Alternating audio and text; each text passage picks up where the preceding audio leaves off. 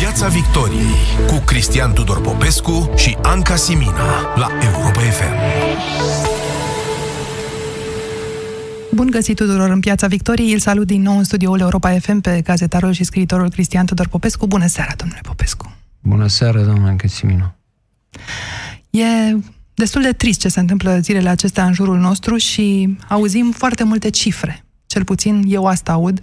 Mă întrebam dacă, dincolo de cifre, ori mai fi și cuvinte sau cuvintele par doar să susțină cifrele astea îngrijorătoare.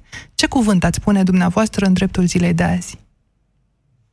Păi, dacă ați vorbit de cifre, nu o să pun un cuvânt, o să pun o cifră. Sau două. La ora două, la ora post-meridian, la ora 14, președintele României, domnul Claus Iohannis, a ținut un discurs adresat românilor. Cred că a fost cel mai bun discurs pe care l-am auzit de la domnul Iohannis de când îl știu eu ca politician. A fost un discurs uh, bun și potrivit. Un discurs consistent, cu tonul potrivit, conținutul potrivit și cu o comunicare, o transmisie umană pe care nu, cu care nu ne-a obișnuit domnul președinte. Chiar a reușit acum să comunice cu românii. A trecut sticla, în sfârșit. A trecut sticla, exact. Ehm, asta la ora 2. La ora 3 Vă spuneam că o să vă pronunț o cifră pentru ziua de azi. 25. 25 de pensionari sau oameni în vârstă se găseau în, într-un supermarket din București la ora 5, deci la o oră după discursul domnului Iohannis. Um, pot să spun numele supermarketului sau nu? Nu, contează că probabil nu. Așa, e același lucru. Se găseau acolo 25 de astfel de persoane fără niciun fel de mijloace de protecție. N-aveau nici mască, nici mânuși, nu respectau nicio distanță unii față de ceilalți, din potrivă discutau unii cu alții în uh, căutarea produselor prin uh, rafturi. Așadar, n-a reușit discursul prefer... Poate a reușit să potolească teama dacă n-a reușit cu adevărat să transmită mesajul. Da, probabil. Să risipească orice probabil fel de că, temeri. Da. Nu, știți ce se întâmplă? Se întâmplă că noi, acum, presa, pentru că trăim cufundați prin natura meseriei în știrile despre coronavirus, pentru că nu mai există alt subiect practic în momentul de față, uh, noi considerăm și avem și o atitudine interioară, emoțională, uh, uh, considerăm că acesta este lucrul cel mai grav care se întâmplă, nu? Și pe care toată lumea îl vede la fel de limpede. Uh, și toată lumea gândește ca noi, exact. Chiar discutam amândoi înainte de a intra în emisiune, e foarte greu ca gazetar acum să nu te mai gândești la altceva, sau să te mai, e foarte greu să te mai gândești la altceva în afară de coronavirus și de criza, de coronacriză. Nu același lucru să se întâmplă cu cetățenii, cu simpli cetățeni. Pentru simpli cetățeni, pentru să le spunem foarte cetățenii mulți, neangajați în uh, neangajați în uh, cum, actualitatea de zi. În actualitate cum suntem noi și care nu sunt nevoiți să fie conectați tot timpul la acest flux de știri, pentru acești cetățeni, foarte mulți, nu o să spun majoritatea pentru că nu am niște date statistice, dar cu siguranță sunt foarte mulți, Uh, lucrul cel mai presant în momentul, lucrul cel mai amenințător nu este coronavirusul, nu Dar... este boala, este lipsa banilor. A uh, foarte mulți uh, oameni care au pierdut în aceste zile surse de subzistență. Oameni care și așa trăiau Uh, fără să poată face economii de pe o zi pe alta, neavând niște venituri considerabile și atunci puteau să, uh, pentru ei, ce s-a întâmplat acum e mai rău decât coronavirusul pentru că în foarte scurtă vreme nu vor mai avea cu ce să trăiască. Deci până să-i omoare coronavirusul, îi omoară lipsa de mijloace pentru a-și cumpăra atât alimente cât și medicamente. Sunt uh, mulți oameni care până să fie atinși de coronavirus, bătrâni, oameni peste uh, 60 de ani, care au tot felul de afecțiuni cronice și au nevoie de medicație în fiecare zi. Vă pot spune că există acum o lipsă, și nu de acum, de mult, aproape de dinainte de a începe criza, și acum firește că s-a exacerbat, există lipsă de eutirox, un medicament esențial pentru cei cu suferințe ale glandei tiroide, care fără acest eutirox duc o viață, fără el viața lor se degradează rapid nu lipsesc doar medicamentele din farmacii, dar a lipsit oarecum și un plan al fiecăruia pentru ce va să vină. Mă uitam astăzi uh, absolut stupefiată la imaginile de la ora 7 dimineața din fața Institutului Oncologic de la Cluj-Napoca, acolo unde oamenii stăteau înghesuiți la coadă, într-adevăr, cu jandarmii lângă ei, dar asta nu folosește la nimic, fără măști de protecție, foarte mulți dintre ei, așteptând să intre să-și ia rețetele, pentru că nu au avut vreme să se pregătească cumva sau nu s-au gândit că vor veni vremuri atât de complicate. Nu s-au gândit, da. Și sunt printre cei mai vulnerabili, dacă un, un singur microb e acolo, e deja, ar fi deja un dezastru. Da. Iată că statul, ca și alte state, nu doar statul român, e complet depășit în acest moment. Este, n-are cum. Bine, niciun stat din lume nu a fost pregătit pentru așa ceva. Asta zic, ca și alte state. Da. E clar că nu, e foarte greu să faci față unui asemenea val. Uh, și asta, asta spuneam, uh, nu coronavirusul e temerea principală acum. De aceea ne-am și propus, într-un fel, să ne gândim dincolo de viroză și ce produce ea în viața fiecăruia, să înțelegem dacă e vreo șansă să ne salvăm prin mici comunități. Dacă primarii la nivel local fac ceva, dacă vecinii de bloc fac ceva, dacă unii pentru alții putem acolo găsi soluții locale. Am văzut în ultimele zile destule exemple din uh, lume și de la noi, uh, primari care fac apeluri pe Facebook, dar nu numai atât, primari care au testat absolut întreaga comunitate, dacă e foarte mică, 3-4 mii de oameni, pentru a putea izola acele cazuri uh, care într-adevăr erau infectate și familiile lor și atât, și în felul ăsta nu s-a mai răspândit răspândit viroza, au uh, reușit în felul ăsta să găsească mici soluții, cunoscându-și comunitatea, cunoscându-ne unii pe alții. Vedeți întâmplându-se și la noi astfel de lucruri? Am văzut și auzit un primar din Italia care, nu numai unul, am văzut câțiva primari din Italia care urlă. Urlă pur și simplu la oameni, că altceva nu mai sunt capabili să facă Uh, unul dintre ei a spus, uh, vă plângeți că sunteți stresați, că stați în casă. Stresați erau bunicii noștri când au plecat la război, nu voi. Deci, uh, mulți recurg la astfel de adresări dure pentru că, iată, în Italia există un grad de inconștiență chiar mai mare decât în România.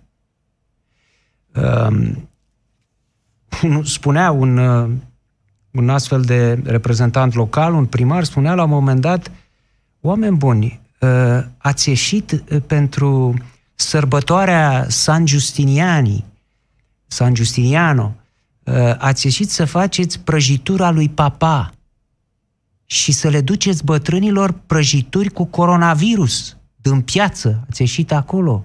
Nu sunteți sănătoși la cap? Vreau să vă spun uh, uh, un uh, lucru pe care, care mi-a rămas în cap. În 2015 s-a făcut un, un um, sondaj, să-i spunem, dar e mai mult decât un sondaj.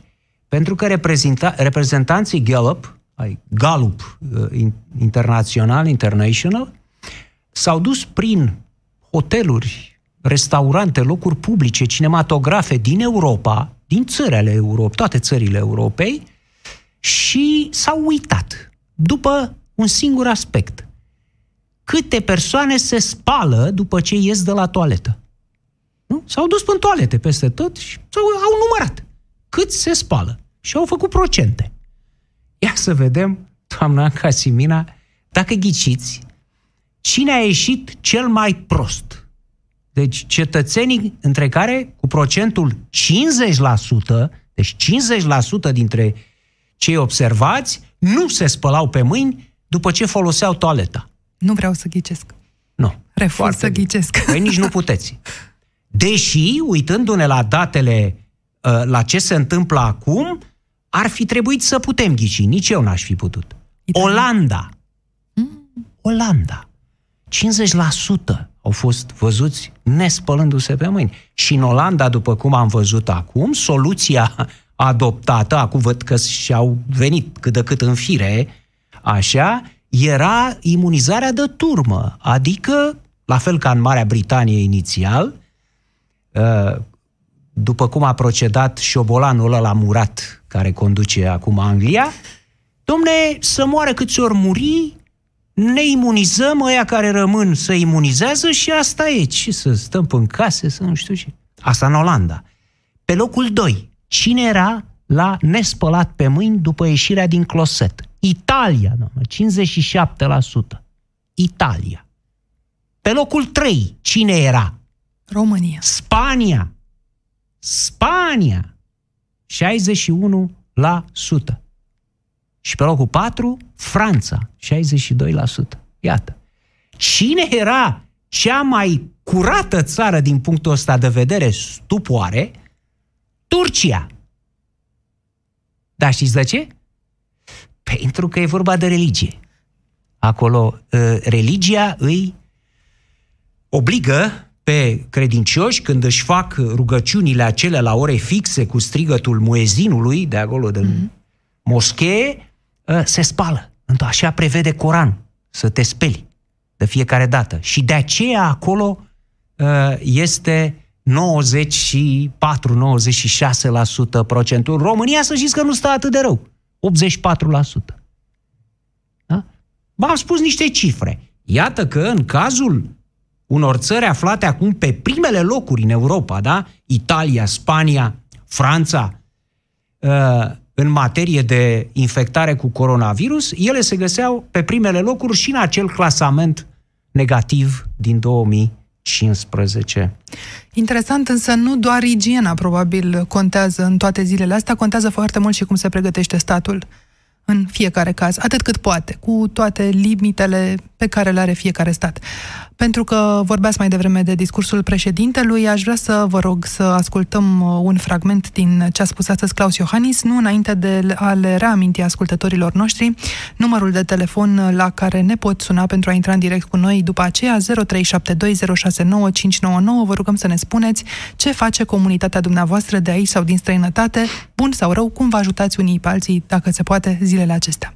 Să-l ascultăm pe Claus Iohannis. Menținerea distanțării sociale este calea care ne va scoate la lumină după această incredibil de dificilă perioadă. Urmează săptămâni critice care vor pune la grea încercare toate capacitățile statului, dar și rezistența noastră morală și emoțională. Acum este momentul să fim puternici și solidari respectând cu strictețe regulile și recomandările autorităților, câștigăm timp prețios și ajutăm sistemul medical să-i poată trata pe cei infectați. Stând acasă, îi ajutăm pe medicii noștri să le ofere asistență celor care au reală nevoie de îngrijire Vreau ca fiecare român să înțeleagă că nu ne vom opri și vom lua măsuri chiar mai dure în momentul în care vor deveni absolut obligatorii pentru limitarea răspândirii virusului. În aceste momente dramatice, cu atât mai reprobabile sunt încercările unor politicieni, inclusiv aleși local, de a folosi criza generată de noul coronavirus în bătălia electorală. Nu este momentul răfuielilor politice. A încerca să câștigi capital politic în aceste clipe denotă un cinism înfiorător și o lipsă de responsabilitate de neimaginat.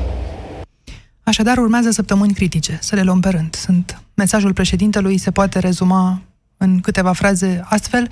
Stați în casă, distanțarea socială e foarte importantă ca să ne protejăm unii pe alții, vine un val mai mare decât vedem acum, acum e doar începutul. Eu avem câteva resurse pe care le uh, direcționăm înspre criza sanitară, dar sunt limitate. Ajutați medicii prin ceea ce puteți face acasă, stând acasă fiecare și muncind de acasă și, nu în ultimul rând, nu încercați să capitalizați politic această situație.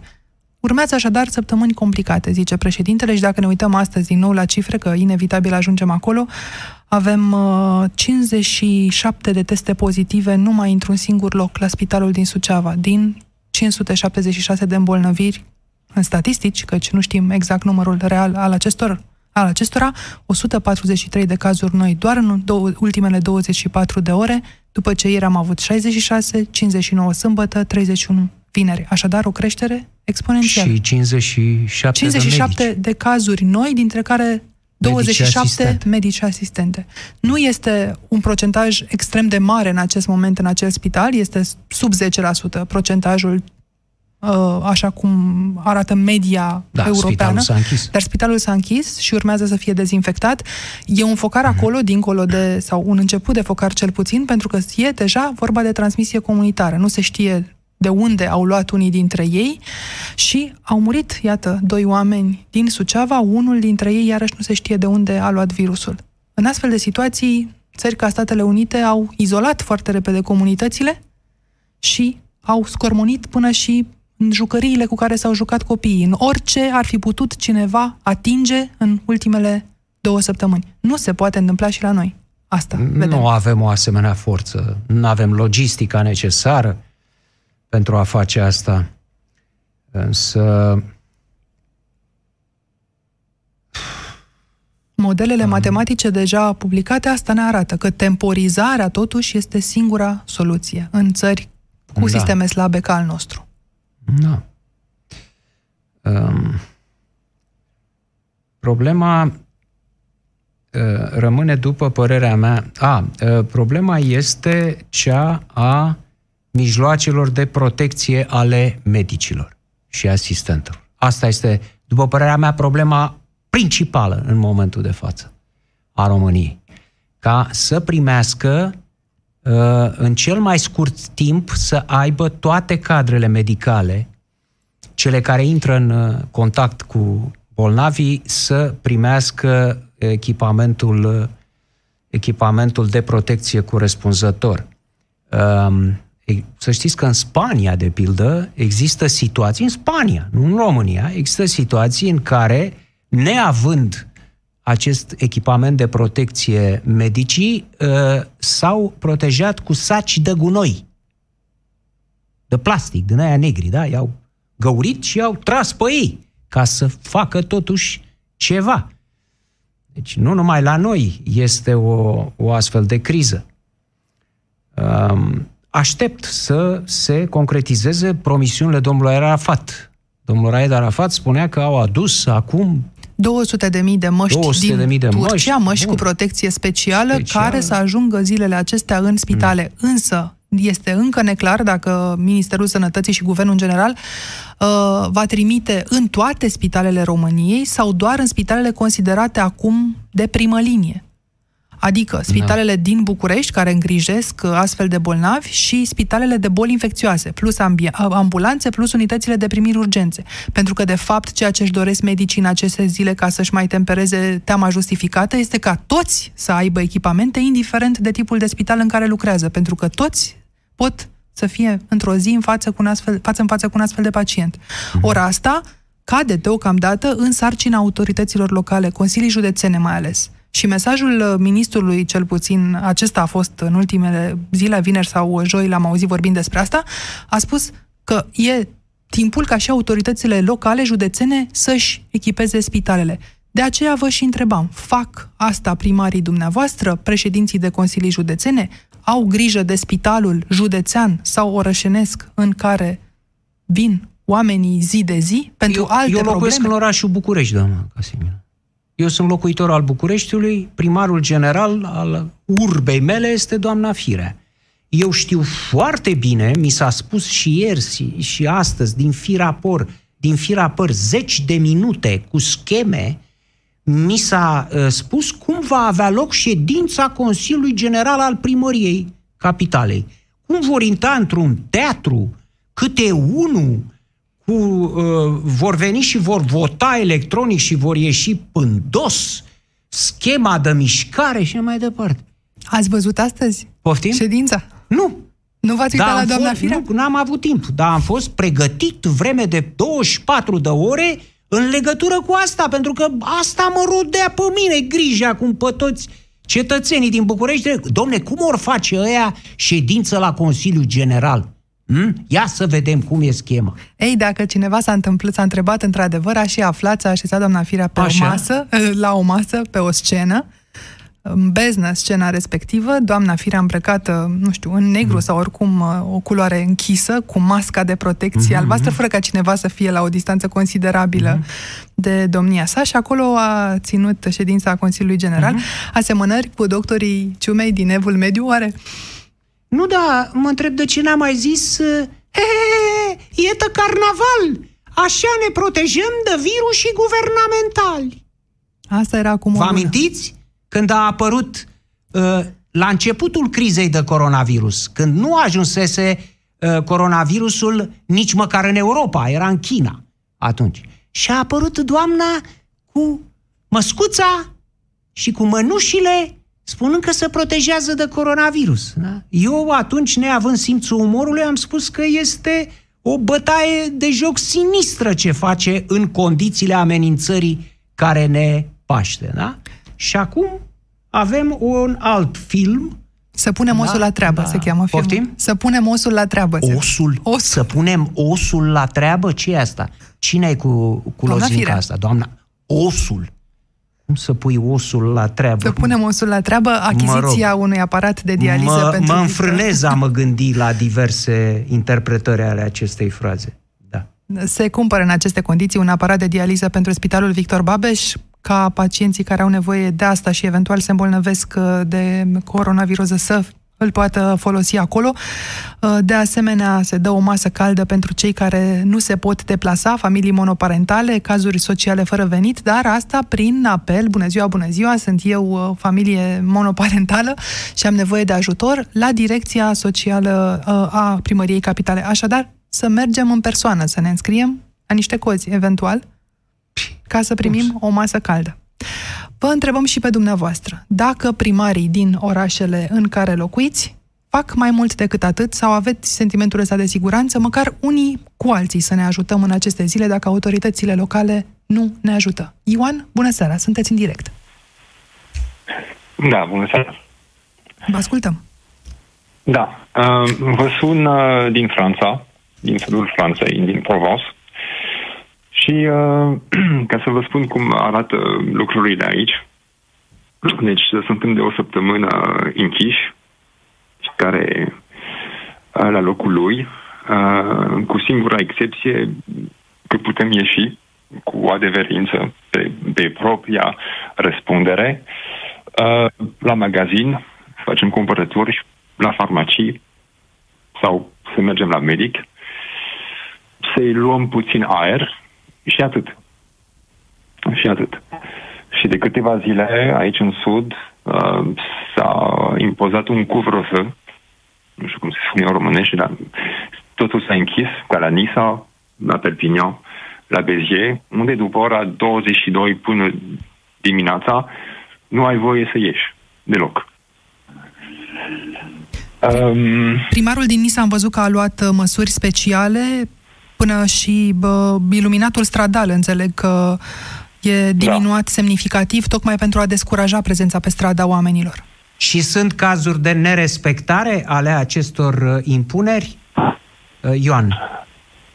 Da, clar, clar. Personal am, am ieșit din... Deci totul e, e închis aici de marți, uh, aproape o săptămână. Uh, personal am ieșit din spital aici. Am fost în secția COVID-ului, pentru că mi-a fost rău duminic pe stradă, nu mai puteam să, să merg, e să fiu, adică o problemă respiratorie. Aveam deja simptome gripare din 20 februarie care s-au încet, sau au, au, am fost mai bine și după aceea am fost rău din nou. Și am avut ocazia să trec prin spitalul de aici, să fac, să fiu depistat uh, și să rămân acolo, să văd ce Depistat e acolo. cu coronavirus? Da. Am înțeles. Deci ați fost pozitiv? Nu.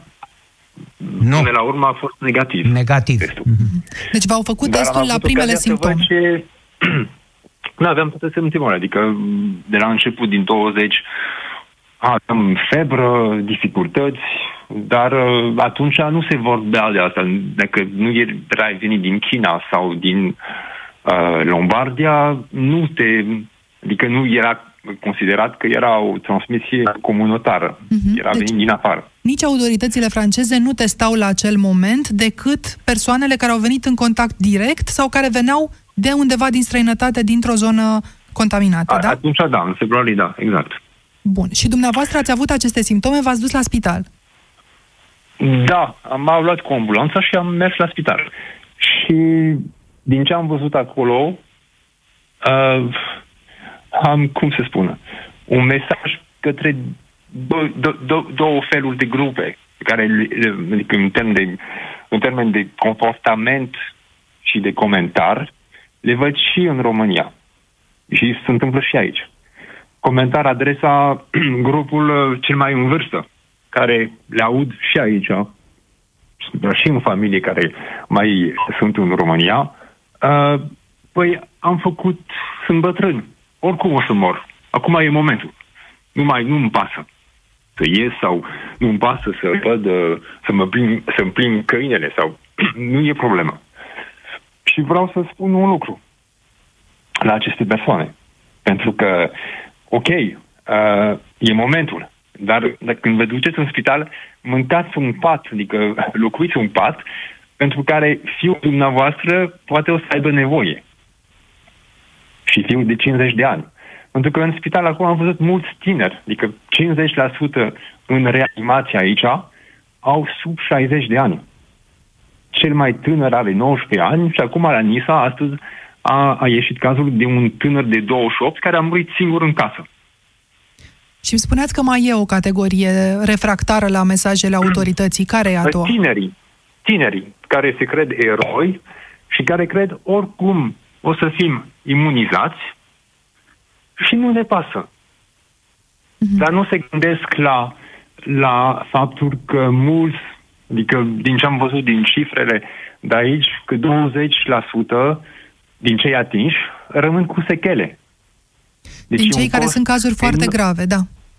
Da, nu, nu, rămân din cu cei sechele care și- se vindecă, din Da, cei care se care se vindecă, vindecă. pot avea până la 30%, din câte sunt eu informat, afectări ale capacității respiratorii după Da, boală. adică 30% e numărul de cazuri în China, adică din ce am văzut săptămâna asta, rămân cu sechele, deci un cost sanitar enorm pentru generația următoare. Dar, Ioan, vă rog, Deci clarificați-mi cazul- un lucru. Cum s-a terminat în Da. cazul dumneavoastră? Ați făcut testul în momentul în care ați avut simptomele, ați ajuns la spital și erați totuși negativ, da?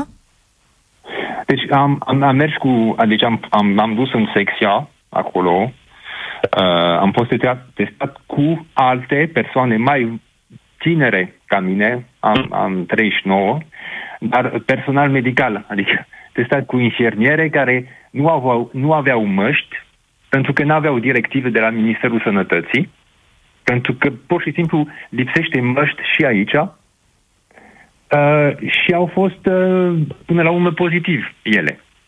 Pentru că n-au, nu au luat protecție, deci personal medical. Deci asta m-a, m-a, m-a șocat și uh, am rămas acolo pentru că testul durează patru ore și nu toate spitalele uh, au capacitatea să facă test. Deci testul a fost transmis la Marsilia și am avut răspunsul ziua următoare. Bun, v-am spăimântat, Dar am înțeleg, rămas acolo. imaginea de acolo, chiar dacă trăiți, iată, într-o țară care are un sistem sanitar bine pus la punct.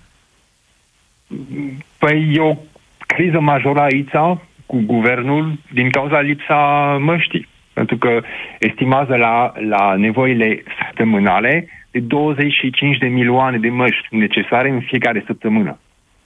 Și încă nu sunt. Sunt am prieteni medici care sunt în reanimație și care îmi zic că nu mai au măști aici. Pot să vă întreb dumneavoastră ce profesie aveți? Uh, sunt în uh, zona filmului. Uh-huh. Cinema. Bun, și în cazul dumneavoastră s-a sfârșit cu bine întreaga experiență. Mai spuneți-mi încă un lucru, vă rog. Autoritățile franceze au luat măsurile destul de târziu, deși președintele Macron a ieșit la un moment dat cu un mesaj uh, destul de pertinent la televizor și pentru că își doreau ca măcar primul tur al alegerilor municipale să aibă totuși loc. A fost o greșeală din punctul de vedere al societății? Um, din punctul meu de vedere a fost puțin prea târziu și a fost și faptul că au lăsat alegerile municipale să aibă loc duminica trecută. Uh-huh. Și nu toate centrele de vot aveau măști, aveau gel hidroalcoolic, ca la Marsilia, sunt mulți aici care n-aveau pur și simplu. Deci, uh, da, mulți critică și guvernul și pentru, și pentru asta. Mai am și o, între... scuză, mai am și o întrebare, da. Uh, pentru încălcarea, de pildă, în timpul zilei, dacă cineva încalcă regulile și este găsit uh, aiurea, nu știu, plimbându-se uh-huh. prin parc, uh, ce da. are, suferă niște sancțiuni? Da, are amandă. Amendă, și, așa. amendă până la 135 de euro uh-huh. și dacă se găsesc de mai multe ori, se judecă imediat. Deci unele au fost deja Aha. judecat. Mm. Deci dacă recidiviștii sunt da. trimiși în judecată de urgență. Da, exact. Mm-hmm. Da.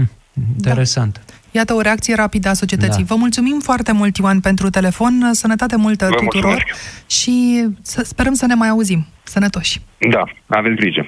Uh, vedeți, asta mi se pare foarte important, acest ce spunea Ioan în legătură cu trimiterea rapidă în uh, judecată.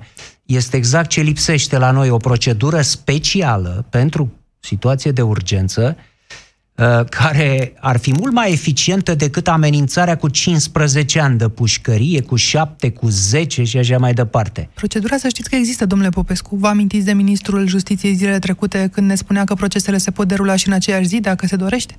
Păi dacă se dorește, asta vreau și eu să aud, aceste cuvinte procedură va fi judecat în regim de urgență, cu tare. Nu uh, cine știe ca în procesele obișnuite. În plus, uh, în subsolul acestei declarații pe care trebuie să o dăm dacă ieșim din această seară după ora 22 afară din casă, e scris mic de tot că cine minte în legătură cu motivul ieșirii e pasibil de închisoare de la câteva luni la 2 ani. Păi de ce mic? De ce e scris mic? Așa e formatul. Trebuia să fie, așa e formatul când trebuia să fie cu majuscule în capul foii. Și la coada ei trebuia scris asta, da? Dar e aceeași idee, mă rog, politică aici de a nu pierde capital, de imagine, care a dus la cuvântul recomandării în Ați loc mai... de interdicție. Spuneți aceeași idee de a nu pierde capital. Ați da. mai întâlnit-o zilele acestea? În păi la asta, la recomandări. La deci, recomandări. cuvântul respectiv, aceeași, nu? Și aici să scrii mic acolo când e vorba de pușcărie, nu? E o teamă a autorității acum da, de da. a bate cu pumnul în masă? Da, pentru că nu vor să fie... V-am spus, uh, oamenii sunt, nu sunt uh, înspăimântați în primul rând, încă nu sunt înspăimântați în primul rând de coronavirus. Nici în Italia încă nu sunt înspăimântați în primul rând de asta. Dar minte la noi, când n-am ajuns până acolo, sunt înspăimântați de uh, faptul că nu mai au slujbe. Zis că problema principală cu cei care vin din străinătate acum și sunt mii, mii care intră în fiecare zi în România, problema principală este că majoritatea dintre ei nu mai au slujbă, nu mai au serviciu, aveau în străinătate unii fără acte, cei mai mulți dintre ei fără acte și ei vin acum în România și nu au aici nimic. Dar poate vor rezolva problema forței de muncă pe care, iată, România o are de ceva timp. De ce să mai aducă cetățeni da, vietnamezi? De acord, dar acum nu pot munci. Nu se pot deschide uh, porțile, nu? Șantierelor și așa mai departe. Nu se poate. acum. Ce faci cu acești oameni dacă stăm în situația asta o lună, două, trei? Ce faci cu, cu bomba asta umană de inși fără ocupație? Mii, zeci de mii care au venit români fără ocupație din străinătate în, uh, în România. Vă reamintesc numărul de telefon la care ne puteți suna 0372069599. Puteți intra în direct cu noi să ne spuneți ce face comunitatea dumneavoastră, ce faceți fiecare dintre dumneavoastră zilele acestea. Emi este um, în legătură directă cu noi acum, a fost uh, în Anglia la studii, acum este în București, în izolare de o săptămână. Bună seara, Emi! Bună seara, mă auziți? Eu vă aud. Bună seara! Bună seara și bună seara și domnului Popescu, care e un model pentru mine. Nu știu dacă o să-i placă să aud asta, dar în sine. Uh, da, păi Anglia... ce să-mi placă, Emi? La câte înjurături uh, îmi iau în general și la câte lucruri sinistre trebuie să aud în legătură cu persoana mea, crede-mă că mă bucură să aud și un gând bun. Mulțumesc! Atunci, cu siguranță mă bucur și eu că, că am auzit asta de la dumneavoastră. Da, ca să revin la subiect, uh, eu sunt student în Marea Britanie chiar la medicină și am venit săptămâna trecută din, de acolo și mă aflu de o săptămână, chiar astăzi am prins o săptămână de când sunt în izolare. Și chiar asta vreau să, să ilustrez diferența pe care am sesizat-o eu odată ce am venit aici și, și înainte, că urmăream știrile, între ce măsuri s-au luat acolo și ce măsuri s-au luat aici. Eu cred, și nu sunt singur care, care sunt de părerea asta, că noi am avut și avem un avantaj în momentul ăsta față de Marea Britanie. Ei acolo au pierdut timpul, după părerea mea, sunt cu câteva săptămâni bune în urma noastră și e prematur să o spun, dar eu cred și sper că la final România o să iasă mai bine decât Marea Britanie din Dar au pierdut timpul EMI prin decizie politică, cât se poate de clară, nu? A premierului Johnson. Absolut, absolut, pe care, cel puțin în comunitatea mea, absolut nimeni nu, nu-l apreciază, dar în fine, asta este. Și ei au mers pe acea idee pe care, sigur, după aceea s-au retras pentru că s-a dat seama că e o tâmpenie. Bineînțeles că și noi acolo, eu cu toți colegii mei, ne-am dat seama că este o, o tâmpenie. Cum poți să spui așa ceva, că uh, imunitatea de masă sau cum au spus ei. De turmă, herd, herd. Da, da, da, herd immunity și mai apoi să spui ceea ce tuturor ni s-a părut șocant, să ieși la televizor și să spui că mulți dintre voi o să-și, o să-și piardă rudele sau pe cei dragi și să vă pregătiți pentru asta. Adică cum, cum poate un lider, să, un lider politic să spună așa ceva? Bun, întorcându-vă de acolo la ceea ce vedeți acum în România, e, uh, și ați spus că încercați să faceți o comparație. Sistemul medical de acolo are măcar stocurile necesare pentru ca teama să se risipească și să poată intra în legătură directă cu acești pacienți care au nevoie de doctor? Da, Uh, în ceea ce privește sistemul medical cu care eu, uh, experiența pe care am eu până acum, uh, e bineînțeles mai bine pus la punct decât cel românesc, însă având în vedere faptul că la ei cred că epidemia va avea un impact mult mai mare, chiar și la acel nivel la care se află sistemul de sănătate din Marea Britanie, nu știu dacă până la final va face față. Spre exemplu, am avut o discuție cu uh, unul dintre medicii de familie cu care noi avem sesiuni săptămânale și ne spunea, pentru că bineînțeles, noi l-am întrebat cum se pregătesc pentru coronavirus și ce măsuri iau și ne spunea despre soția lui care lucrează într-un spital și s-a spus că nu mai are voie să schimbe masca și că trebuie să folosească pe aceeași. Deci mășile care, bineînțeles, le ar trebui să fie folosite, să fie schimbate mai des odată la ceva timp, ei, ei s-au spus să nu le mai, să le refolosească pentru că nu mai au suficiente pentru toată lumea. Deci și acolo nu știu dacă în, până la final vor fi pregătiți. Probabil că va ajunge un moment în care și acolo nu vom mai face față. V-ați gândit ca student la medicină să, după ce ieșiți din izolare, desigur, să ajutați în vreun fel comunitatea de aici? Nu știu, se fac angajări în acest moment uh, sau uh, se recrutează voluntari pentru DSP-uri care sunt în mare suferință, vedem peste tot, depășite complet de situație în România. Da, da, eu sunt uh, de-abia student în anul întâi, deci nu știu exact ce, cu ce aș putea eu ajuta din punctul ăsta de vedere, dar Uh, ca să ajung și la întrebarea pe care a spus-o la început cu comunitățile locale, cred că de asta ar trebui noi să ne ocupăm în momentul de față. De exemplu, uh, ați dat exemplu de acei bătrâni care mm, încă continuă să meargă prin supermarketuri sau pe la farmacii sau să stea la cost. Și cred că asta este una dintre probleme, pentru că până la urmă noi vedem pe acei bătrâni pe stradă, dar trebuie să realizăm și faptul că mulți dintre ei poate locuiesc singuri poate nu pe pe cineva care să-i poată ajuta uh, să le rezolve lucrurile de care iau nevoie. Mă refer la hrană, la, la alimente, la, la medicamente și poate aici ar trebui și noi, dacă vrem să fim voluntari sau chiar și comunități locale, mă refer la primării, la, la autorități locale, să, să-i ajute pe acei oameni ca ei să rămână în casă și cineva să le, să le facă uh, cumpărăturile și să ajute cu treburile lor zilnice. Există o astfel de inițiativă în București. Dacă doriți să vă alăturați, faceți-o pentru că sunteți printre cei care știu să păstreze și distanța și înțelegeți și câtă nevoie au de ajutor vârstnicii zilele acestea. Da. Vă, vă mulțumesc foarte mult. Mai aveam eu o întrebare rog, să-i pun lui Emi. Emi, da. uh, consideri un noroc sau un ghinion faptul că nu te afli în acest moment în România și în Anglia? Stați un pic, eu în acest moment sunt în România. A, sunte acum... Aha, am înțeles, am înțeles. Atunci întrebarea este aceeași. Uh, ar fi fost mai bine să fii în Anglia acum sau în România? Eu dacă mă consider, adică îmi consider situația mea personală, de aceea practic am și venit. Nu văd la momentul de față un motiv pentru ca eu să fi rămas acolo. Toate facultățile s-au închis, practic nu mai, am ce, nu mai aveam un motiv de a rămâne acolo.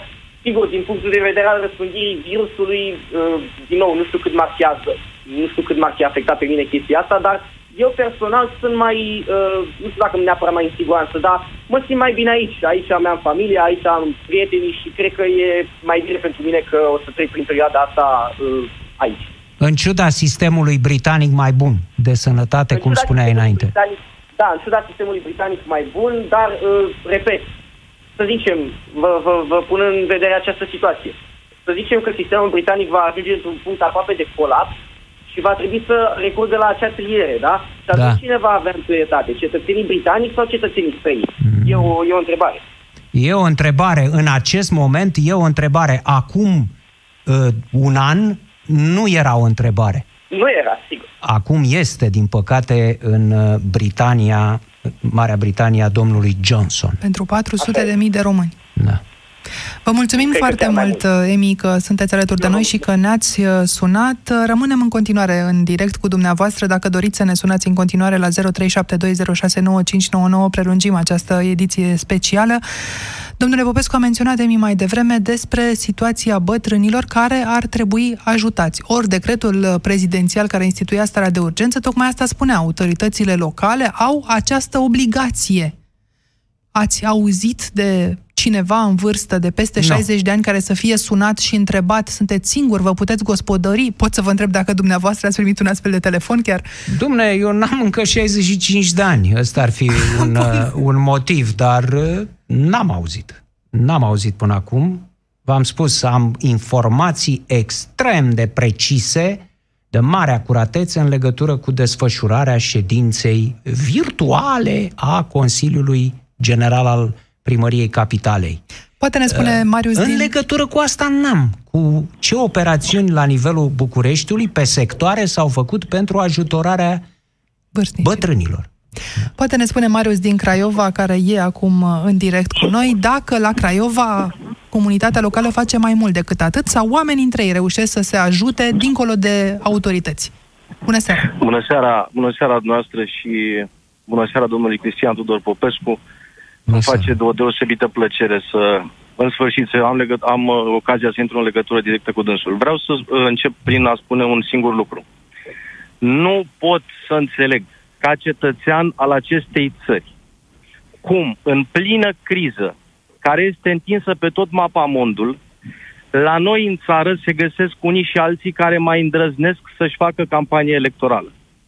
Pentru mine este de neconceput cum pe toate posturile de televiziune sunt invitați oameni, oameni politici, care au dat kick și au dat o bară de nenumărate ori și acum vin să dea lecții la televizor. Unul la mână, doi la mână.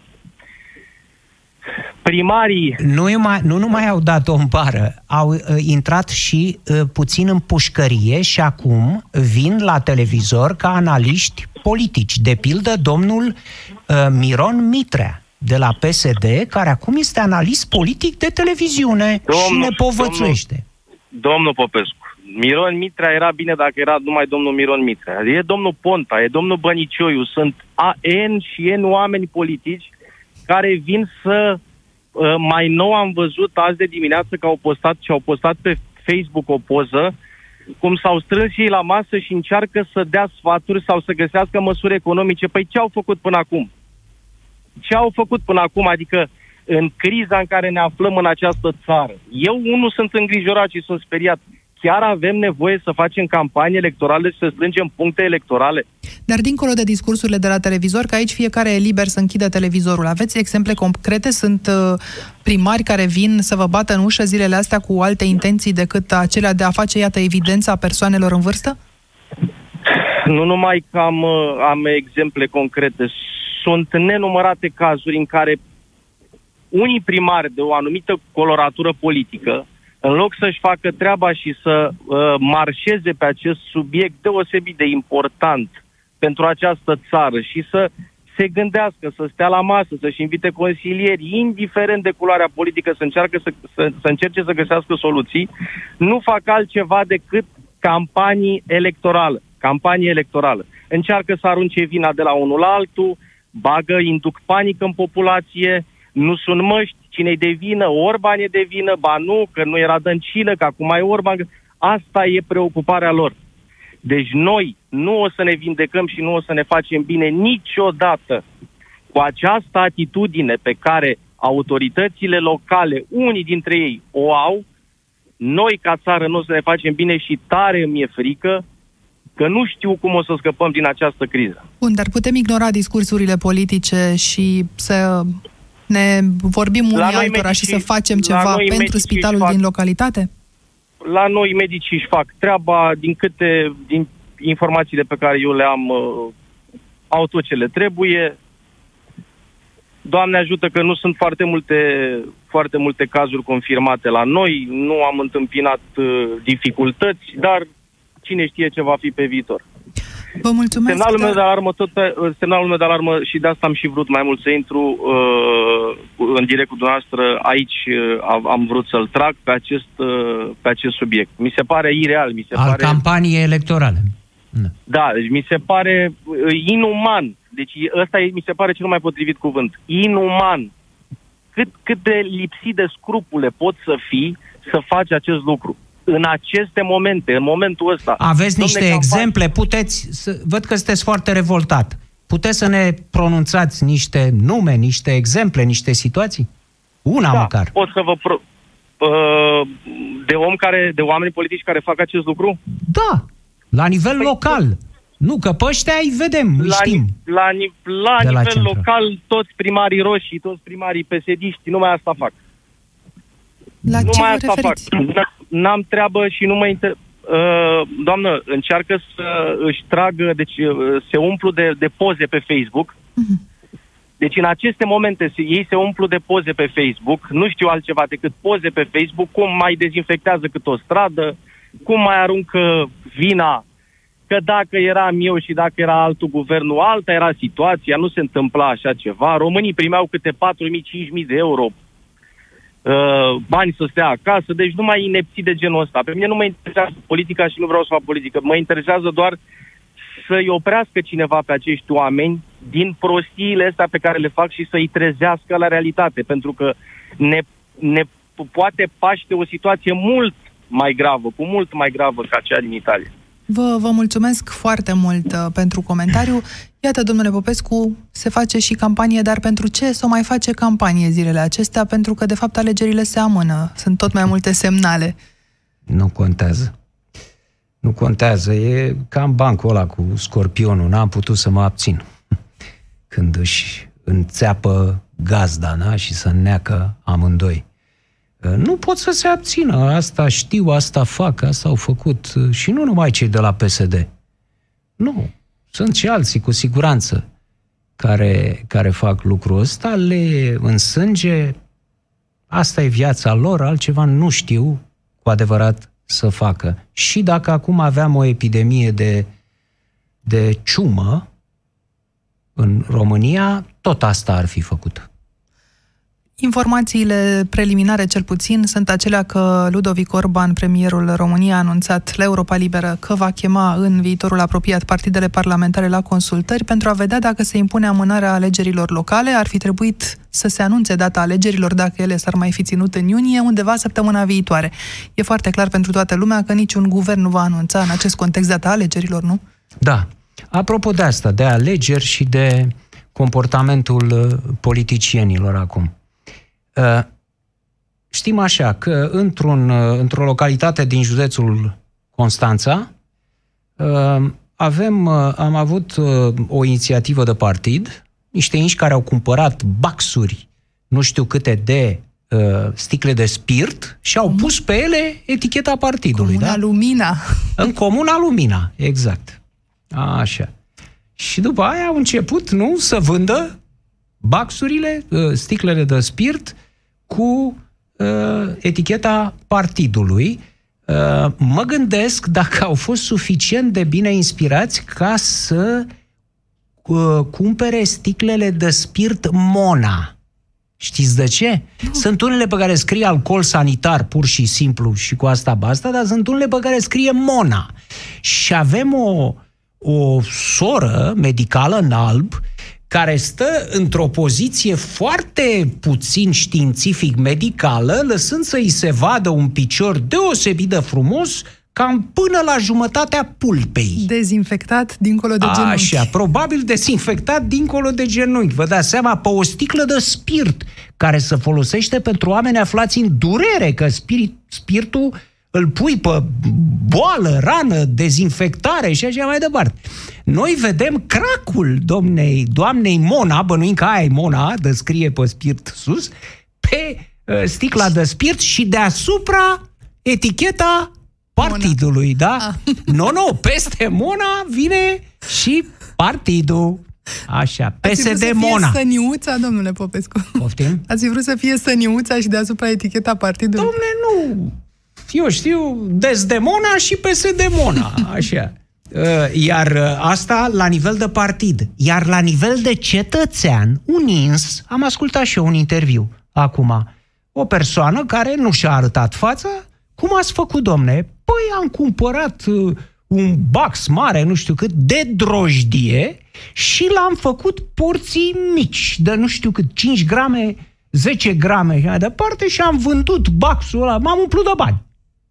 Da? Deci vedeți ce face politicul da, cu sticlele de spirit și ce face simplu cetățean. Ăla care, uh, pe, la, pe care l-auzim după aia spun, ai drecului cum fură ăștia uh, de la putere cu partidele lor, da? Și el face figura cu drojdia acum. Vestea bună este că vom supraviețui ca națiune prin specule sau prin umor, cumva vom ieși la capăt.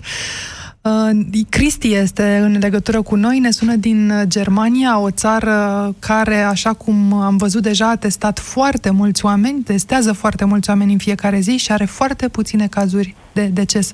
Între timp, în România avem al șaselea caz de deces după această epidemie. Bună seara, Cristi! Bună seara! Bună seara noastră și invitatului noastră. Eu nu prea pot să spun din România prea multe pentru că eu sunt plecat în Germania lucrez șofer pe tir, familia mea e în România totuși. Dar ce vreau să zic, apropo de ce spunea domnul Popescu cu judecata asta rapidă. Ar fi foarte bine să se facă și la noi în țară, pentru că la noi în țară nu se ia în serios chestia asta. Vedem la televizor, urmărim știrile și noi aici și toți din țară, că mor 790 de oameni în Italia în 24 de ore și noi ne ducem la grătare sau fugim din carantină infectat sau de unde fugim ca să mergem să ne căutăm damă de companie sau biciclete sau mai știu eu ce. Oamenii ăștia și polițistul acela care a infectat 150 de oameni, dacă se va vindeca vreodată sau se vindecă vreodată, nu știu care e situația lui, trebuie trimis direct la pușcărie. Să mă mort nu e, mort nu e, Cristi, în momentul deci, ăsta. Deci vreau să vă zic, deci oamenii ăștia se fac vinovați de tentativă de omor. Da. Doi, uh, având în vedere uh, persoanele în vârstă că sunt mai afectate, tinerii se cred uh, ei, bă, noi nu avem nimica. Tot, total greșit. Total greșit, pentru că ei pot lua virusul și merg acasă și infectează pe cei vârstnici și, și de aici avem problemele. Vedeți asta și în Germania? Uh, mai mult În, însă, Ge- în Germania nu. În Germania au fost așa. Uh, la început au, vrut, au început cu vorba bună. La fel ca și la noi a dat vremea bună, au fost terasele pline de oameni, le plecați la picnicuri și astea. Au închis tot în următoarea zi, nu în următoarea săptămână, în următoarea zi au închis tot. Acum, văzând că tot așa, tot așa merge, cel puțin aici ai pe landuri să dau legile. În Bavaria, unde locuiesc eu, s-a dat lege, doi ani de închisoare dacă nu te supui sau amendă până la 25.000 de euro. Așadar, Deci au autoritățile aprobat. locale au o voce și și-o folosesc. Sigur, sigur. Deci de, dacă au zis că din 21.03 de la ora 00 nu mai e voie să ieși pe stradă, nu a fost țipenie de om în weekendul ăsta pe stradă. Dar Încă funcționează ceva. autoizolarea voluntară? E nevoie neapărat de uh, pistolul pus la tâmplă între ghilimele? uh, Omul, nu știu cum să mă exprim, că sunt la radio, dar uh, omul nu pricepe. Omul nu pricepe decât dacă îl împingi cu forța până la urmă. Că doar peste tot sunt oameni căpoși și, și care nu vor să înțeleagă. Nu numai la noi în țară. Peste tot sunt așa ceva. Dar cu chestia asta, ea, ea, ea îi controlează cu treaba asta. Așa trebuie să facă și la noi în România. Nu că v- dacă nu îi votează sau că îi votează sau că nu îi votează, asta e mai puțin important în momentele astea.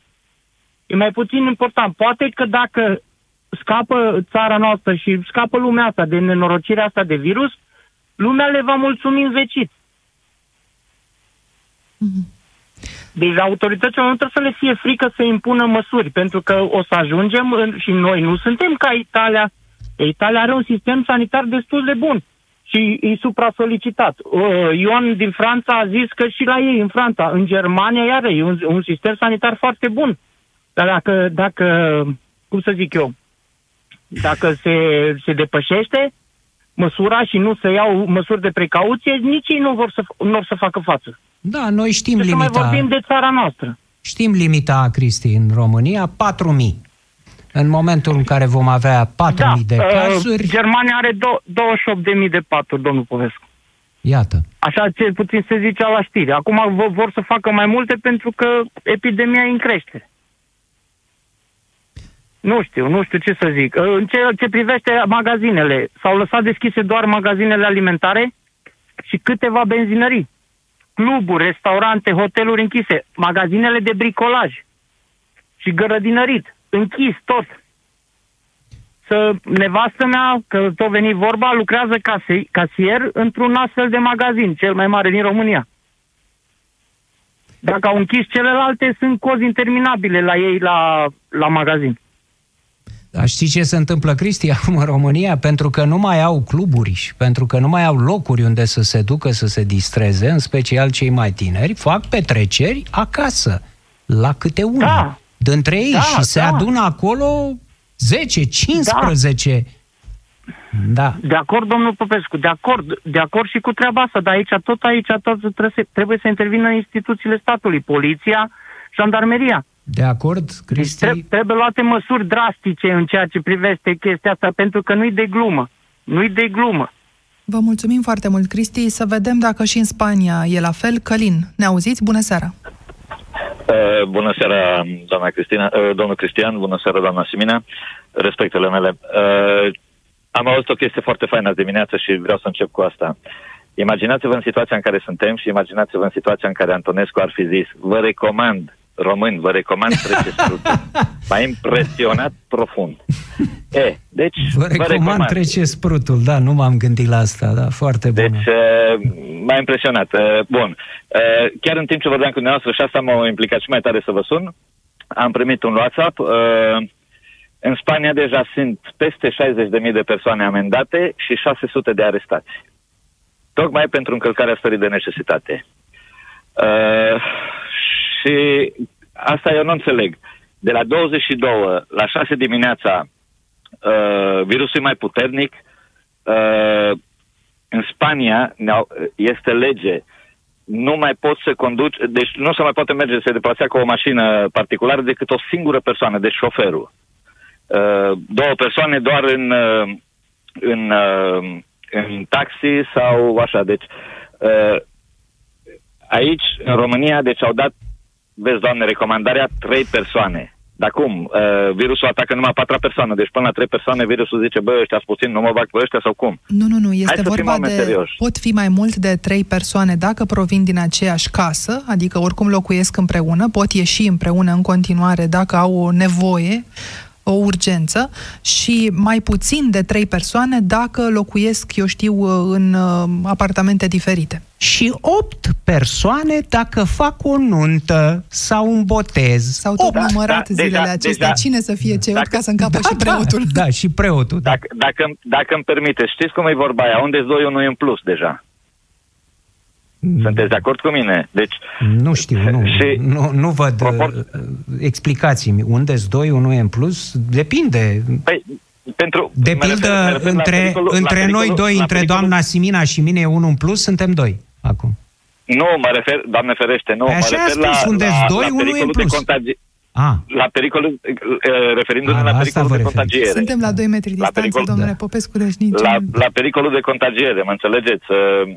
Uh, Deci, uh, nu știu, eu văd recomandările astea, chit că sunt, vezi, doamne, de natură militară, le văd un picuț un picuț cam slabe în comparație cu alte țări și chiar uh, zilele trecute spunea un chinez uh, tocmai într-o conferință de presă cu președintele cu președintele Lombardiei din Italia că e normal să se întâmple ce se întâmplă deoarece în uh, Juan ei au, au interzis total transportul în comun. Totuși, degeaba, degeaba stai în casă 23 de ore dacă o oră te duci într-un troleibus sau într-un, au- într-un autobuz plin de persoane. Bun, dar ne spuneați că nici, în nicio țară, din oricât ar fi de civilizată, lucrul acesta nu s-a înțeles de la bun început. Asta ne spuneați toți ascultătorii care ne-ați sunat în această seară. Iar dumneavoastră, în particular, ne, ne spuneați că e importantă rigoarea, care e în Exact, Spania. exact, po- exact. Poliția spaniolă întotdeauna a fost mult mai uh, riguroasă decât alte uh, poliții pe care eu Nu, cel puțin le-am din- întâlnit. Din, din, vă spun sincer, din păcate în Spania legile sunt mult mai permisive din alte puncte de vedere, dar nu dezbatem asta aici, dar uh, cel puțin din punct de vedere al, uh, al uh, situației din momentul de față s-au pus un picuț mai, uh, mai, mai stricți. Vă mulțumim Deci, foarte mult uh, pentru telefon. Spuneți-le încă un lucru. Vă e teamă pentru ce se întâmplă încă acasă? Aveți familie aici, presupun. Familia e în România și, sincer să fiu, nu, nu trec prin momente bune, dar tot timpul vorbesc la, vorbim la telefon, încerc să-i îmbărbătez și și, cum să zicem, să, să tratăm chestia asta ca o, ca o, ca o încercare și în situația asta se, se, se, se dezvăluiesc adevărați oameni și adevăratele caractere. ați vrea să fie mai degrabă cu dumneavoastră în Spania, familia? Acum, în aceste momente? Într-un fel, da, dar tot departe ar fi de mine prin natura serviciului pe care îl practic și No, deci, uh, cel puțin, uh, din punctul ăsta de vedere, măcar cel puțin știu că sunt la ei acolo acasă și, îs, cum să zic, acasă, acasă întotdeauna va fi în România și îs, îs ei acolo cu grădina lor și cel puțin au loc unde să iasă decât să stea în Spania într-un apartament sau într-o casă cu cu o, cu, cum să zic, cu, cu un spațiu ca și un, ca și un de, de 4 metri pătrați, deci să nu poți ieși din casă, că din punctul ăsta de vedere aici nu poți să, efectiv, nu mai poți să ieși din casă decât la cumpărături și, și singur, nu însoțit. Și am prieteni care trec prin situații nasoale, am trecut, i-am salutat când m-am dus la muncă, am trecut și i-am salutat din fața casei, am văzut peste gard și am avut o senzație ultra super nasoală. Vă, dau, vă, vă spun sincer, am plecat cu lacrimile în ochi și de asta mă bucur că am meseria care o am. Pentru că cel Ce puțin meserie aveți? Sunt șofer, șofer de internațional. Uh-huh. De Șofer de tir? camion și măcar- Șofer de tir? Da, e în propriu spus șofer de tir. Sunt șofer de camion care fac transport internațional, dar nu, nu discutăm etimologia cuvântului tir în momentele de Am față. înțeles. Da. Deci am, am fost și în Italia, am văzut și acolo, deci chiar în zona roșie, am fost acum trei săptămâni. uh, No, deci trebuie să umblăm prin toată Europa, suntem oarecum carne de tun după cadrele medicale și după organele de ordine, ca să spunem poliția, armata și ăsta, deci uh, zic eu că cei mai lezați, uh, adică cei mai uh, cum să spun, cei mai preponderenți pentru, pentru contaminare, deoarece mergem în toate locurile, suntem noi șoferii de, de transport comercial, indiferent că suntem de 3 jumate sau de 40 de tone și ăsta, dar... Încă un lucru aș vrea să vă mai întreb. În acest moment vă e mai teamă de coronaviroză sau de criza economică? Aici am auzit și niște, niște chestii spuse pe canalele spaniole, dar pe canale de, de, de, de cum să zic, de notorietate națională, niște chestii și îi spun oarecum, nu știu, sincer să fiu, eu am o părere aparte, dar nu vreau să acum să, să vorbim despre asta. Îmi e frică și de criza economică, dar Totodată, din păcate, oamenii vor vedea acum ce înseamnă să, să lucreze doar pentru ceea ce înseamnă sfârșitul de lună, nu pentru ceea ce înseamnă condițiile de muncă, deci să lucreze fără acte, să lucreze pe un salariu mai puțin, mizerabil, cum spun eu, din păcate, cu ghilimele de rigoare, pentru că uh, cam în toate statele, și în Spania și în România, am înțeles că Uh, se poate intra în acel, așa zis, șomaj tehnic în cazul în care se întrerupe activitatea unui întreprindere și se dă un 75% din salariul de bază. Mă refer din salariul de încadrare. Nu-i tot una în România, dintr-un salariu de femeie de serviciu care le-aș și o femeie de serviciu un șofer de tir care undeva e la brutul la 400 sau 500 de euro, să-i dea un 75%, sau în Spania, unde baza de impozitare e undeva la 1600, 1800, 2000 de euro, baza de impozitare, mă refer din care se calculează procentual uh, orice și un concediu medical și o pensie și tot asta. Și dacă cum să zic, dacă acum, acum lumea să vadă și într-adevăr se cramponează și cum spunea domnul, foarte bine domnul Cristian, um, că au intrat o grămadă de români în țară, într-adevăr, asta va fi o problemă, va fi o povară, pentru că acei oameni n-au plătit asigurări sociale nici în statele unde au muncit sau au făcut ce au făcut, au stat până în aceste momente, ca să nu spun altceva, și vă dați seama că, până la urmă, prin dentologia profesiei a unui medic, medicul trebuie să-l, să acorde un prim ajutor, indiferent dacă a plătit la asta sau nu a plătit. După aceea urmează celelalte chestii, dar vă dați seama, va fi o povară pe, pe, pe statul român și inclusiv să ne gândim material și pe bugetul român, ca să nu spunem, cum spunea foarte bine domnul din uh, Franța, uh, domnul Ioan, că aceștia poate ocupă locul tatălui meu, care lucra 40 de ani cotizat în România, vă dați seama. Și vă, cum tatăl meu are aproape mult, 80 de ani, poftiți? Vă mulțumim foarte mult pentru, pentru vă intervenție. Să vă întoarceți sănătos acasă. Credeți, domnule Popescu, că va fi într-adevăr întoarcerea diasporei parțială, cel puțin o povară? Vorbeam și mai devreme că sunt și părți bune în toată povestea asta, nu neapărat sumbre. Va pune niște nu probleme? Cred că va fi, nu cred că va fi până la urmă uh, o chestiune atât de gravă în realitate pe cât va fi percepută ea ca imagine. Adică mulți dintre cetățenii români se vor uita cu alți ochi și vor percepe altfel cuvântul diaspora. Uh, să știți că am văzut pe net astfel de încercări uh, aproape disperate de delimitare uh, ale unor cetățeni serioși din străinătate, români, și care spun, spune, diaspora nu sunt inși ăia acum care au năvălit prin granița Uh, României, diaspora, suntem noi, cei care avem aici niște locuri de muncă, cei care avem, ne facem uh, uh, treaba în mod civilizat, legal, stăm aici. Deci e posibil ca percepția asupra diasporei, să, să ne gândim că suntem în 2020 și în 2014 aveam o anume percepție asupra diasporei da? când uh, cu alegerile cu domnul Ponta și cu cele două tururi aveam o anume percepție asupra diasporei la alegerile europarlamentare de anul trecut. S-ar putea ca această imagine a diasporei a salvatorului de undeva a de salvatorului, exact, să se schimbe, din păcate. Pe de altă parte, e dreptul fiecăruia dintre acești cetățeni să se întoarcă, dincolo de definiții, ce înseamnă sau nu diaspora pentru Absolut. mine aici e prea puțin important, e dreptul lor să se întoarcă și e bă, datoria statului român de a se confrunta cu problemele pe care le-a lăsat uh, în aer foarte mulți ani. De păi, locuire, Păi, de... Pentru statul român a fost mană cerească, începând din anul 2000, faptul că n-a mai trebuit să dea de lucru unor români care s-au dus în străinătate, au câștigat acolo, au trimis bani în țară.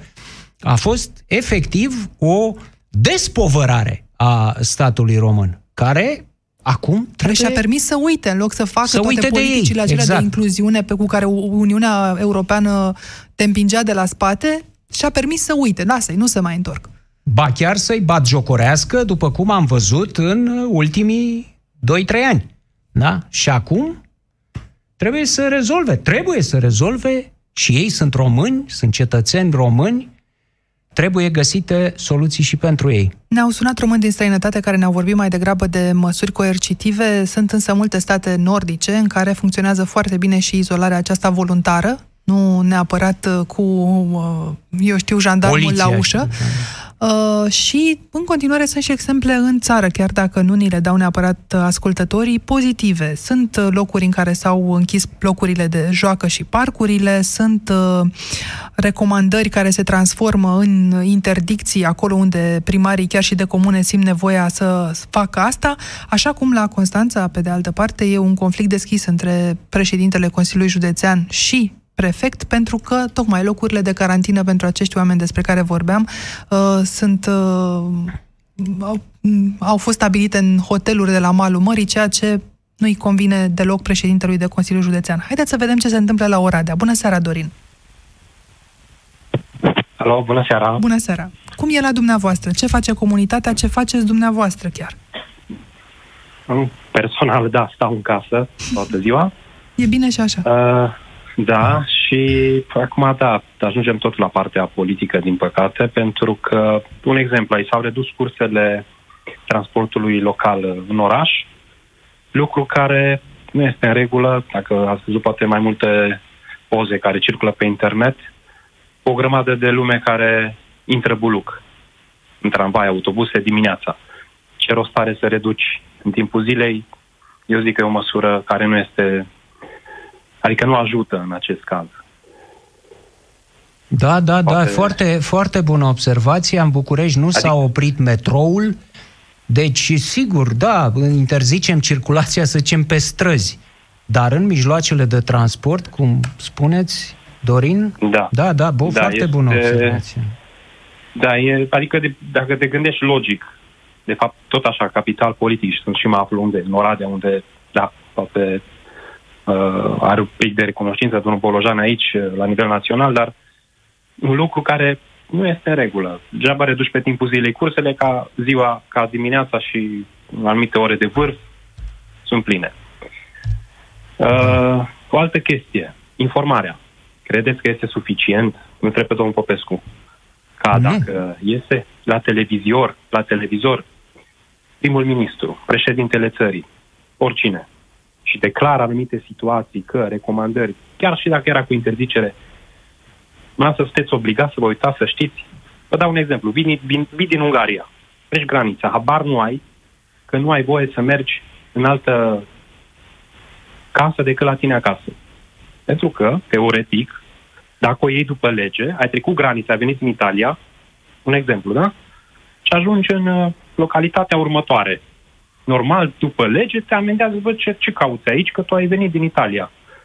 Sau, bun, dacă nu te duci în carantină, dar să zicem că tu nu recunoști și reușești să ajungi până la un anumit pas, da? Adică, ar fi trebuit ca, nu știu, acei instituții, la abilitate, la VAMA, ori păi în nu, aeroporturi... puțin, Dorin, păi te informează la graniță. Când vii Verbal. din Italia, ți se, nu, păi, ți se spune, te duci în autoizolare okay. acasă. Și dacă... Bun, zicem că acum... dintr-o zonă galbenă. Da. Asta nu știu. Cred că și zonele galbene sunt incluse acum. Bun, în, dacă mă înțelegi ce spun, da, adică sunt și informarea nu este suficientă. Adică nu știu dacă este suficient doar să tot ieși, adică poate și rar, cum face președintele nostru, chiar la o săptămână, stare de urgență la o săptămână și tu vii doar săptămânal să spui niște chestii care sunt foarte importante pentru popor. E, Poate știu, că au e văzut bine texte. tocmai ca președintele să iasă mai rar, uh, păstrându-și un cuvânt mai greu în legătură, beneficiind și de cea mai mare legitimitate și credibilitate, să-și păstreze acestea pentru momente cu adevărat uh, grele și să iasă premierul. Importante, Da, să pot, iasă. ar fi. Dar uh, văd că în fiecare seară, nu în fiecare seară la noi ziua la americani, Donald Trump cu echipa lui de urgență, cum îi spune ei, de coronavirus, așa, zilnic, 10-12 oameni, Da, conferințe de presă, acceptă o oră de întrebări da. despre Fac, toate chestiile. Zilnic fac campanie electorală. M-am uitat și eu la ce face Trump și ce face echipa lui. Zilnic fac campanie Am înțeles. electorală. Bun, N-aș da. vrea să văd așa ceva uh, uneori chiar dezgustătoare în, uh, în Statele Unite, Bun, dar chiar aveți așa, dreptate, dar Dorin. Aveți Dar dreptate în pentru fiecare că... zi, dacă ar veni seară de seară la ora 6, oficial, ca și la alegeri. Atâția voturi, atâția, atâția. Asta e situația, asta e așa frumos, oficial, nu doar Au venit secret. reprezentanții, reprezentanții, nu președintele, nu premierul care a fost în izolare, Așa. dar au venit. Au venit uh, cei de la Ministerul de Interne, de la Ministerul Sănătății, ministrii, secretari de stat, au venit în fiecare seară. Eu am văzut eu la televizor și au comunicat ce se mai întâmplă, care mai este starea. Vă mulțumim, Asta e Dorin. în regulă Cu atunci, siguranță da. mesajul Ok. dumneavoastră va fi ascultat. Uh, Au oamenii, iată, nevoie de transparență, de adevăr. Sigur că Poate că e și numai pentru că e antidotul împotriva propagandei, cine știe. Are în același... Aveți dumneavoastră în acest moment în România, domnule Popescu, pentru că ne apropiem de final, sentimentul că ni se spune adevărul sau adevărul întreg de care avem nevoie în momente complicate? Da. Nu suntem într-o situație tip Cernobâl în uh, România uh, anului 1986. Încă am trăit ce s-a întâmplat atunci. Atunci, într-adevăr, nu ni se spunea. Uh, Aproape o săptămână, uh, România era deja sub norul radioactiv, în special partea ei de nord, dar chiar toată România era uh, în momentul ăsta, în momentul acela uh, infestată radioactiv și nu ni se spunea nimic atunci. Se ținea după metoda comunistă importată de la Kremlin, unde, la fel cum bine știm, în special după serialul cu același nume, s-a ținut uh, sub obroc totul până când a explodat a idoma Cernobâlului. Nu e aceeași situație acum. Nu. Se comunică, n-am văzut să, înce- să se încerce ascunderi de situații. Uh, Se comunică ce se întâmplă, dar uh, comunicarea, transparența nu rezolvă și problemele. Deci știm acum că au murit, au murit, Doamne ferește, că uh, sunt 57 de medici uh, infectați la 57 de Suceava. cazuri în, so- în total mai puține sunt cadrele medicale, dar oricum peste 27. 27 cât, câte sunt. Deci uh, știm uh, acest lucru, ceea ce în 1986 n-auzeai sub nicio formă în România. Acum știm, dar asta nu înseamnă că se rezolvă problema uh, infectării cadrelor medicale din lipsa uh, mijloacelor de protecție. În continuare e nevoie, dincolo de transparență, și ca acest viitor apropiat pe care îl regăsim mereu în declarațiile publice să devină prezentul. Adică Da. nu vom cumpăra, vom, Vom aduce, face, vom, vom- vom împărți, vom avea.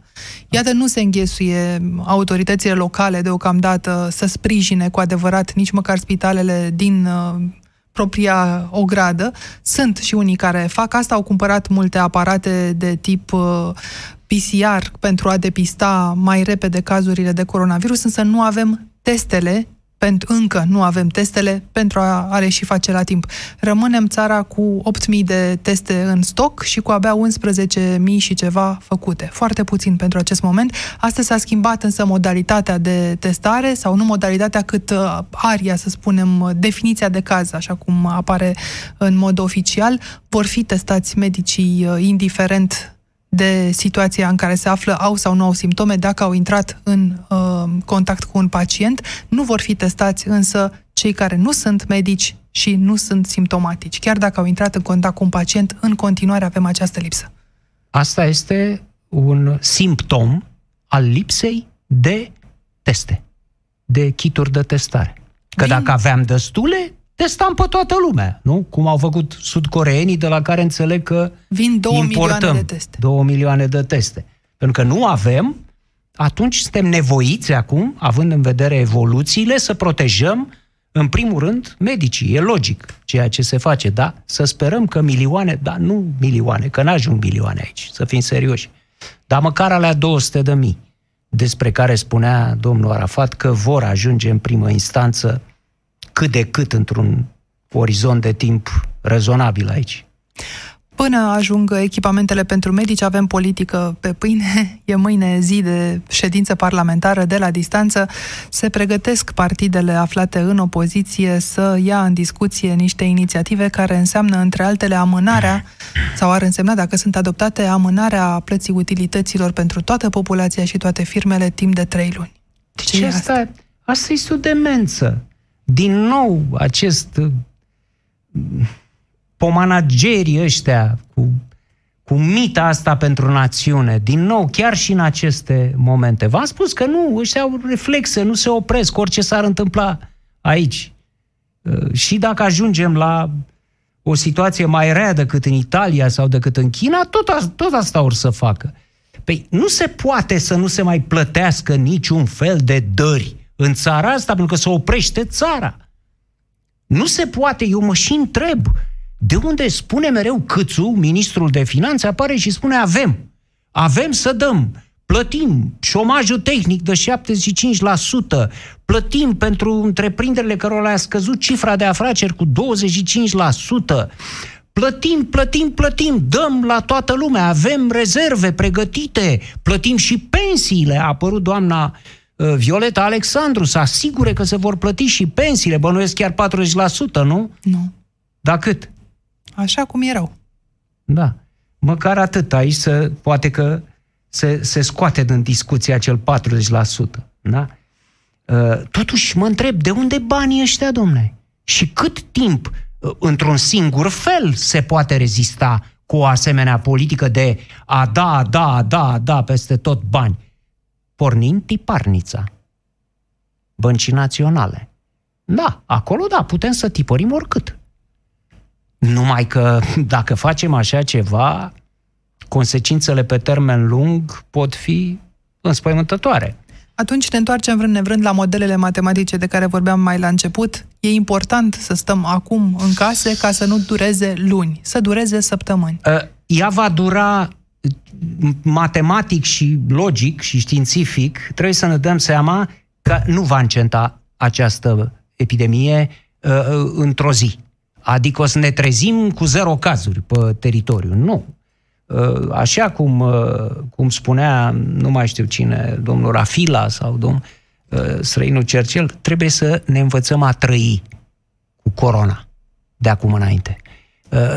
Ceea ce se urmărește este aducerea coronavirusului în patternul, în tipul de manifestare al gripei ăstea clasice, da? care omoară și ea 50-100 de oameni pe sezon, nu? În România. Adică să fie o boală sezonieră aflată sub control, dar de dispărut, nu cred că va dispărea vreodată. Cu condiția să-i găsești leacul și vaccinul adusă în stadiul de care vorbeați dumneavoastră. Deocamdată ne întoarcem la avertismentul de la începutul emisiunii, stați în casă.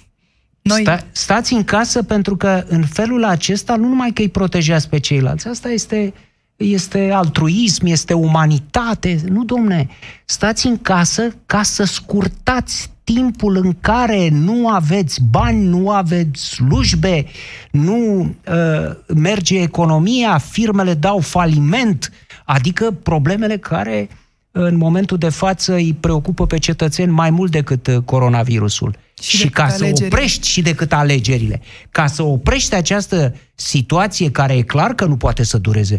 Uh, da, uh, epidemia poate să, ureze, să dureze luni de zile, un an de zile, doi ani de zile. Criza economică? Nu.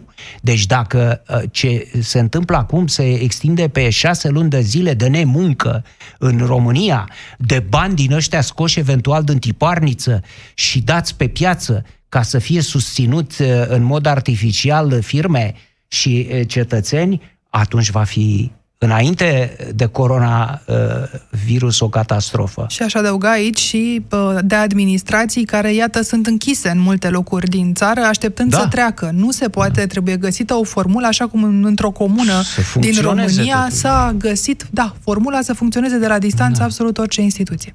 Cu aceste concluzii încheiem această ediție specială din această seară în Piața Victoriei. Vă mulțumim că ne-ați ascultat, vă mulțumim că ne-ați sunat, să ne auzim cu bine data viitoare pe luni. Pe curând! Piața Victoriei cu Cristian Tudor Popescu și Anca Simina la Europa FM. În linia întâi, medici, asistente, infirmiere, oamenii care au grijă de noi au nevoie de grija noastră. Măști, echipamente de protecție, mănuși. Fără ele, viața le este pusă în pericol, implicit și a noastră. Asociația Zi de Bine te cheamă să facem scut pentru spitale. Trimite sus la 8862 pentru o donație de 4 euro. O campanie susținută de Europa FM.